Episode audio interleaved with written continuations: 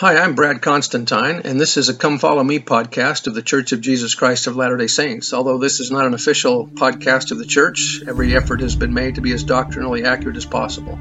This year's study is the Book of Mormon. Each week, a new summary podcast of that week's Book of Mormon chapters will be released. But if you want a more detailed analysis of each individual chapter, those will also be available to listen to. I hope this Come Follow Me resource will be helpful to you. As always, you can subscribe to this podcast so you'll be notified each week of a new episode. I hope you like this uh, format. Thank you. Hi, welcome back to the Book of Mormon podcast for um, Come Follow Me lessons. This is going to be lesson number eight, and it's going to cover 2 Nephi 11 to 25. Ooh, that sounds like a lot and uh, it'll cover the time period of February 16th through the 23rd. Now, these chapters, uh, there's going to be a lot of Isaiah chapters in here. In fact, uh, chapter 11 of 2nd Nephi is sort of an introduction uh, to the next 13 chapters that follow that will be Isaiah chapters. Uh, just a little summary about it. Uh, there are 16 chapters quoted in the Book of Mormon, and then there's another 31 paraphrases from Isaiah. Um, we know that uh, the words of Isaiah are great. Uh, the Savior even mentioned that when he came among the Nephites. Um, Elder McConkie said it must, it may be that my salvation and yours also, in fact, depends upon our ability to understand the writings of Isaiah as fully and truly as Nephi understood them. So I guess we have a responsibility to, to understand them better. Uh, Elder McConkie mentioned also that there's 10 keys to understanding Isaiah.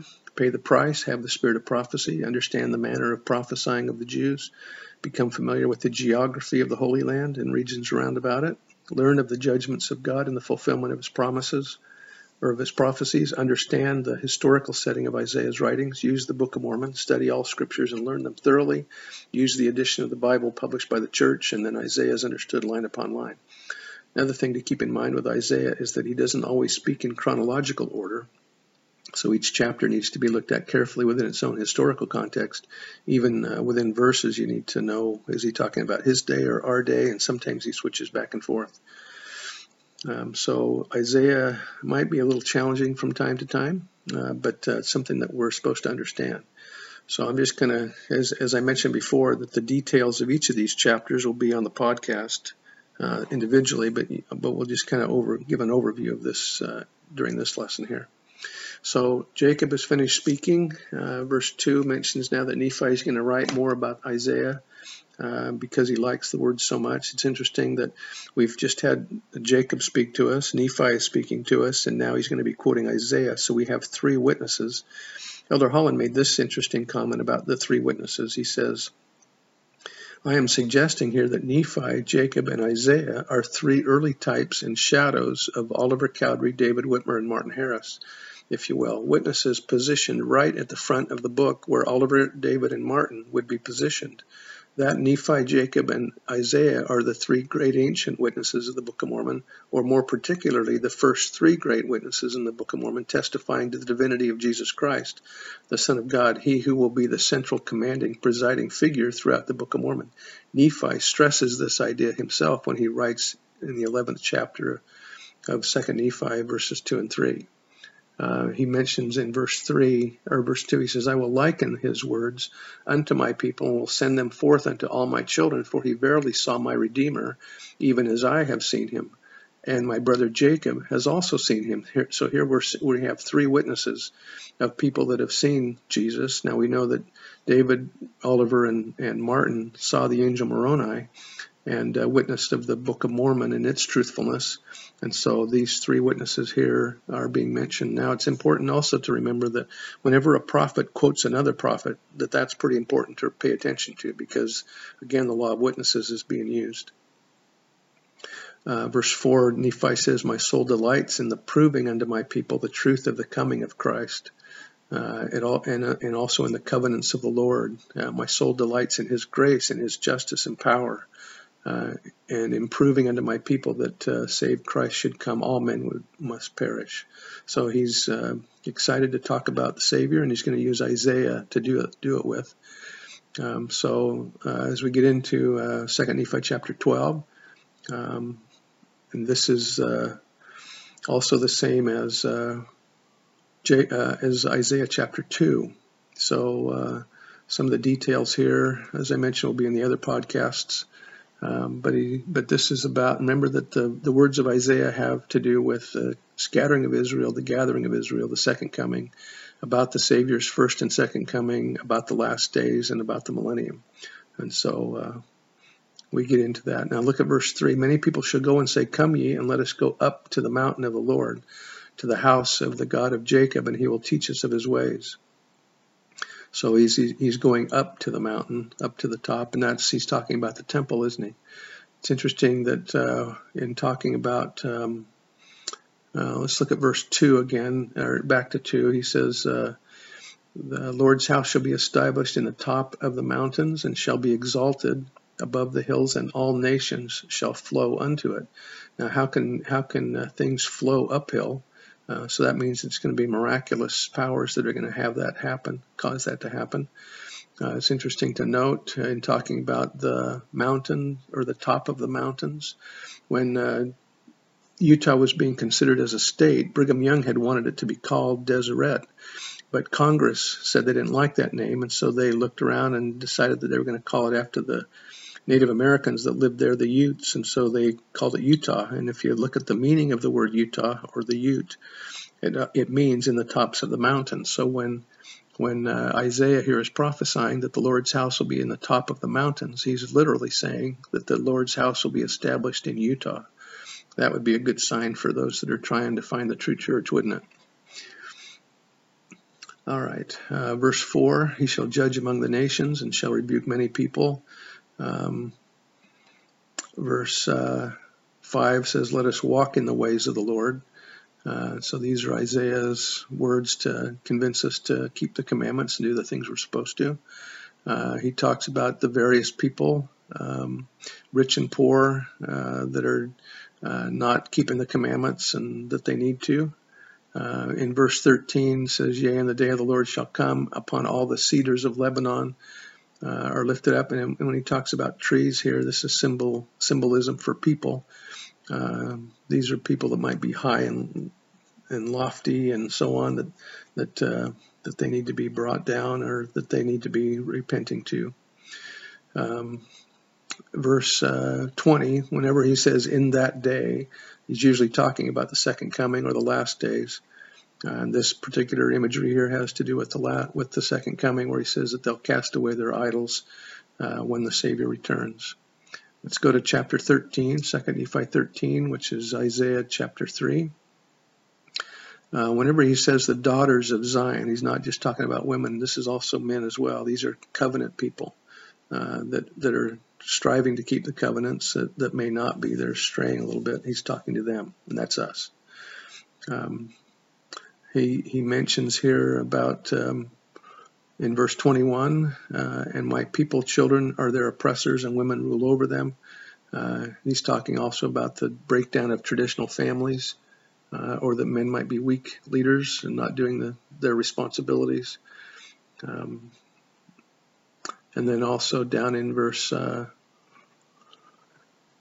as we begin in verse uh, 19 or 17, he's talking about some of the clothing that the women will, will be wearing. Um, and again, the details you can find on the other pod- podcasts.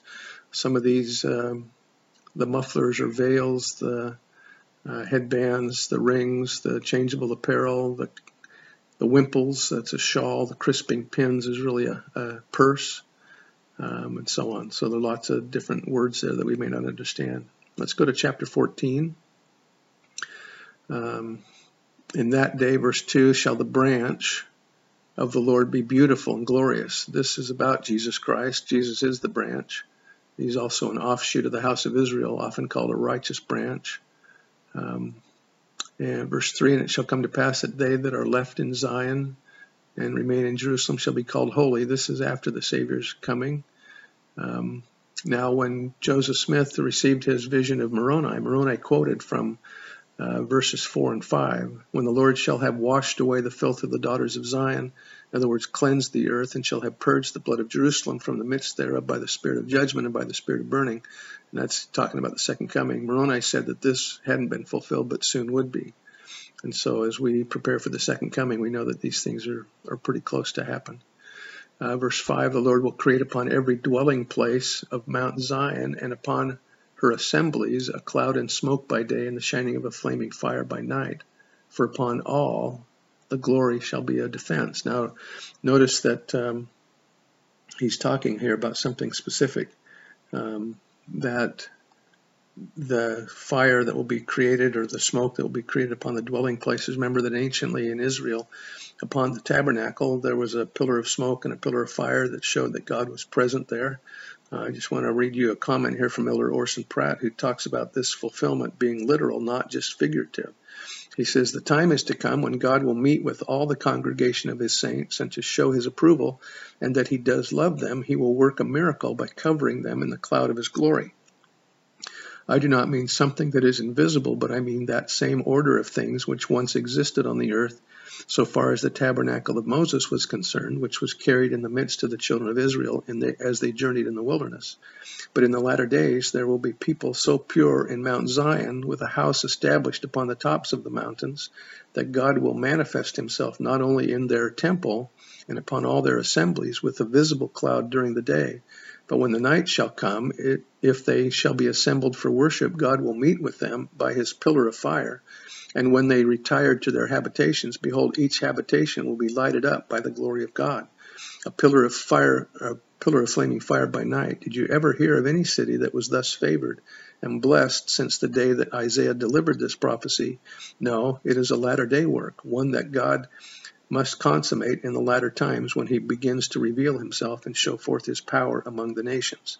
So that is something that we can look forward to that will be a, a great blessing to the Latter day Saints and to those that are keeping the covenants.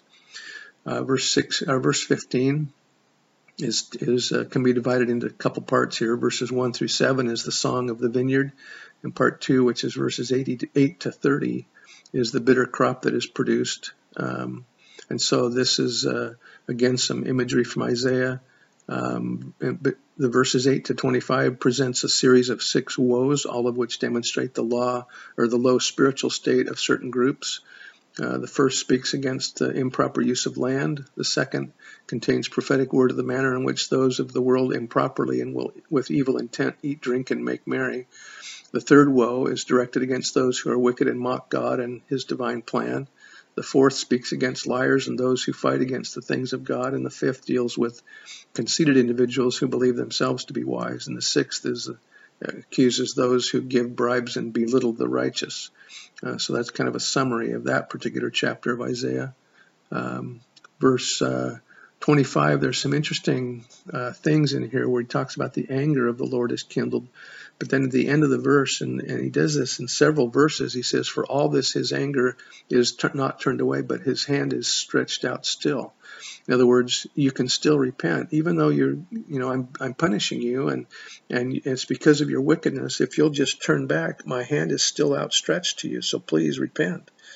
Um, so all of these things that he's doing, the natural disasters that occur, the punishments that occur, are all to get us to repent if we would just do it. Okay, uh, let's go on to chapter 16. Uh, he mentions here about uh, being in the temple. Uh, he sees the, the Lord sitting upon his throne, so he, he's peeking into heaven here, uh, seeing God upon his throne. Um, and in verse 2, he sees the angels uh, with wings. Now we know that angels don't have wings, but this is all symbolic of their power and so on. Uh, Joseph said that if we could uh, read and comprehend all that's been written from the days of Adam on the relations of man to God and angels in a future state, we should know very little about it. Uh, but if we could gaze into heaven five minutes, you would know more than you would by reading all that's ever been written on the subject. And so that's our challenge, is to uh, be worthy enough to not just read about heaven, but to see it. Um, verse 8 uh, Also I heard the voice of the Lord saying, Whom shall I send, and who will go for us? Then I said, in other words, Isaiah said, Here am I, send me. I, I often wonder if uh, in the premortal life before we came here, uh, when, when we were given an opportunity to come to earth, we probably realized that this earth was going to be a very challenging place to come, that there would be lots of wickedness here, but yet uh, the Lord needed to send uh, some of his best to the earth. And I wonder if we also didn't say, Here am I, send me. I think we had that opportunity, and I think we raised our hand and said that we would come here in spite of the challenges that we face. I think that we're here for a reason, and that uh, that reason is to help move the kingdom forward, especially at this particular time uh, with President Nelson and all that's going on. I bear testimony to that truth. Okay, let's go on to chapter 17.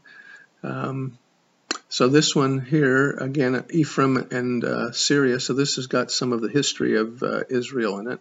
Uh, but this prophecy has a direct application for us, although it was literally fulfilled with Assyria uh, when they invaded Israel. Assyria is a type and symbol of the warring nations that will exist in the latter days, shortly before the second coming. The, the text provides a number of clues regarding this, including Isaiah's fourfold use of the of the formula in that day, a phrase that often pertains to our own day. Further, if we accept the Lord's signs of Emmanuel, uh, in other words, if we accept Jesus Christ and his atonement, we will be protected during the wars in the last days. The central messages for us in, that in this section are that we, tr- we should trust the Lord's word that comes through his prophet rather than rely on the arm of flesh, and Judah's inhabitants should find comfort in knowing that a remnant of Israel shall return to Israel as the Lord has promised. And that was from the book uh, Understanding Isaiah by Parry. So, uh, verse 14, he says, I'm going to give you a sign. Behold, a virgin shall conceive and shall bear a son. Now, this happens to Isaiah that he has a son, um, and it was prophetic for Israel then, but he's also talking about the Savior, uh, that uh, the Savior would be born of a virgin. Um, and so that's uh, also verse 18, he says, In that day, verse 20, in the same day, verse 21, in that day, verse 23, in that day. So all of these things have to do with uh, what's going on in the last days. All right, verse 18. Um, Isaiah is presenting three images of Christ that have special meaning for us today water, temple, and light. First, Jesus is as essential to our spiritual salvation as water is to our physical salvation. That is to say, without water, we will die physically, and without Christ, we will die spiritually. Second, we will find peace and comfort in Jesus Christ if we permit Him to be our temple, the focus of our worship, our cornerstone, the chief part of the building, and our sure foundation where we can find sure footing. Third, as we walk through mortality, which is like passing, a, passing in the shadow or in darkness, we receive great hope, comfort, and joy when we accept Jesus as our great light. And again, that was from understanding Isaiah. So this chapter then has to do with the Savior and, and his promises of, uh, of helping us. Verse 14, he shall be for a sanctuary uh, but for a stone of stumbling. In other words, uh, there will be some reasons that uh, the that the Jews don't believe in Christ, and part of that is that they were looking for the King Messiah as opposed to the servant Messiah that they that they didn't understand. Um, meaning that they will stumble because uh, he doesn't come as the Messiah that they thought of or hoped for. Chapter 19, again, this is speaking about the Savior. Uh, the people that walked in darkness have seen a great light, meaning the Savior is going to come among them um, and that he's going to uh, help them. Verse 6 uh, For unto us a child is born, unto us a son is given, and the government shall be upon his shoulder. And uh, in Hebrew, remember that there's no punctuation. Uh, so in the in the verse that says uh, in our in our hymns and so on, we often use the the phrase "wonderful count wonderful comma counselor," but if we read it uh, without a comma there, I want to read it that way. His name shall be called Wonderful Counselor, the Mighty God, the Everlasting Father, the Prince of Peace. So I like to look at it that way. Uh, so he has these four titles. Uh, of the increase of government and peace, there is no end upon the throne of David and upon the kingdom to order it. Uh, that Jesus will be the will be the king of Israel eventually. Verse uh, 20.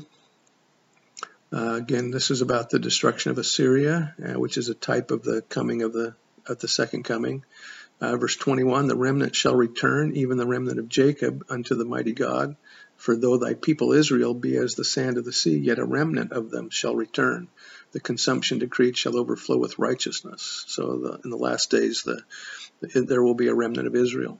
Chapter 21 uh, there shall come a rod out of the stem of Jesse, and a branch shall grow out of his roots. Uh, we know from uh, Doctrine and Covenants that we're talking about Jesus here, uh, that he's the stem, that he's the the root that comes out.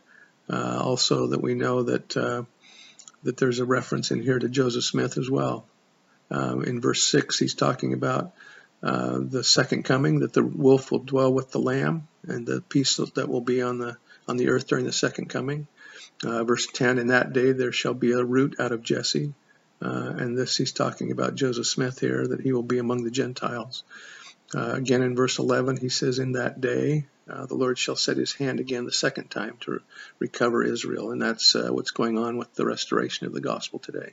Verse 12, he shall set up an ensign for the nations, and that ensign is the Church of Jesus Christ of Latter day Saints. Verse 20, or chapter 22, again, he mentions that in that day a couple times in that chapter. Chapter 23, uh, verse 3 I have commanded my sanctified ones I shall also my called and my mighty ones, for mine anger is not upon them that rejoice in my highness. Again, this is those that are being called to uh, serve in the last days to bring forth the, the and establish Zion and the kingdom of God on the earth. Um, down to down to chapter 24. Then uh, the Lord will have mercy on Jacob and will choose Israel. Uh, the stranger shall be joined with them. In other words, the Gentiles will be converted. They will also become part of Israel as though they were born in the covenant. Uh, verse 2 And the people shall take them and bring them to their place, uh, so they will have their inheritance. Verses 3 and 4 again talks about in that day. Uh, now, 25, uh, chapter 25 is Nephi's explanation of the previous Isaiah chapters that we just read. Um, he mentions in verse uh, 7 Behold, I proceed with mine own prophecy, according to my plainness, in which I know that no man can err. Nevertheless, in the days that the prophecies of Isaiah shall be fulfilled, men shall know of a surety at the times when they shall come to pass. In other words, it sounds like we won't really be able to understand completely the prophecies of Isaiah until they've happened. And then we can look back and go, oh, that's what he meant. Uh, verse uh, 11 they shall be restored again to their land, um, to the lands of their inheritance. And um, the Jews will be scattered in verse 15 among all nations. Uh, but then in 16, they uh, and after they've been scattered, the Lord shall scourge them by other nations, uh, and they will be even down from generation to generation shall they be persuaded to believe in Christ. And so as the as they gather, the Jews will start to believe in Christ. Uh, verse 17, the Lord will set his hand again the second time to receive his people, to restore his people, and uh, those from their lost and fallen state. Uh, so Israel is lost uh, only in the sense that they don't know who they are uh, until they're until they're met by the missionaries and they bring them into the gospel, and then they find out who they are. Uh, verse 23 We labor diligently to write, to persuade our children to believe in Christ and to be reconciled to God. And uh, we talk of Christ, verse 26. We rejoice in Christ. We preach of Christ. We prophesy of Christ. The purpose of all of these scriptures is to convince us that Jesus is the Christ uh, and then at the end of this chapter, verse 29, now, now behold, I say unto you that the right way is to believe in Christ and deny him not. And Christ is the Holy One of Israel. Wherefore you must bow down before him and worship him with all your might, mind, and strength.